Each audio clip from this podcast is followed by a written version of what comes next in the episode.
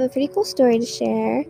Um, last weekend, I went on a family trip, and one night and one morning in particular, I was just consuming a lot of irrational thoughts, and you know, I guess it, I could relate it to anxiety, um, but I really kind of look at these moments now as spiritual warfare when you just kind of get received thoughts that you know aren't of you and that are just very irrational, I guess.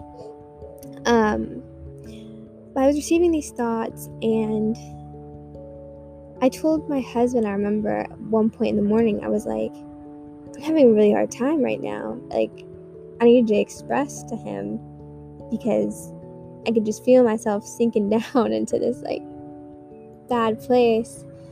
Um, I was praying throughout this entire process. I was reading the word, um, something that was sticking with me, and that I'd actually told my husband the only thing that's keeping me going is be strong and courageous because I was reading the book of Joshua that weekend, and throughout the book of Joshua, um, he was Joshua was the right hand man to Moses, and so Moses had taught Joshua everything. And when jo- when Moses had passed away, um, he pretty much handed Joshua the baton. So Joshua had a lot of pressure on him, and he was scared. he um, was scared very numerous times, and God just kept telling him, "Be strong and courageous. Like, understand who it is that's behind you." Um, and that's that's what was getting me through it.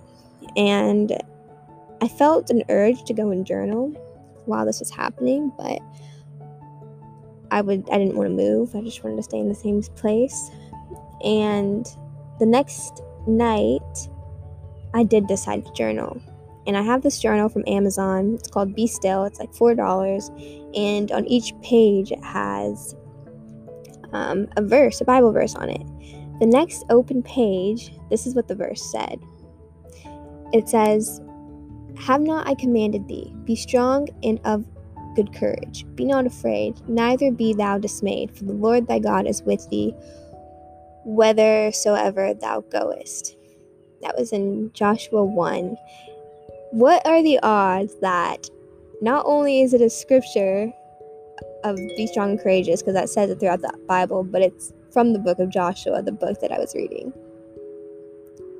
Some are going to say it's a coincidence, but I can't I can't express to you how like what confirmation that gave me that, you know, God was with me. He was he was telling me that and I had told my husband later that night and he was like, "Whoa, that's crazy" because he knew like I didn't have my journal that day. I wasn't looking at that at all, but I had specifically told him, be strong and courageous is what's really getting me through this. Like, I feel like God's speaking that to me. My point is in this, He speaks to us, He reveals things to us. You just need to open your eyes and see. Have faith because sometimes I think we can just have thoughts like, oh man, that's not possible. Or and we come up with scenarios that, like, maybe this was just a coincidence, or maybe that's, maybe it was this or that. Why can't it be God? Why can't it be God speaking to us? Do we really think He doesn't have the power to do that? He created the heavens and the earth and He can't just speak to us? It's like in the days of Samuel when God had called out to Samuel and Samuel didn't recognize his voice, so he ran over to the priest that he was dwelling with and he, the priest was like i didn't call you and then finally the priest was like oh maybe it's god go back and say like your servant is listening and it said in, that in those days, people didn't hear from God as much. And they didn't hear from him as much because nobody was listening. Nobody was nobody was opening their eyes. And yes, I hope this encourages someone. Um, provided you with some sort of hope or spoke to you in some way. Um, God speaks. He speaks to us and He listens.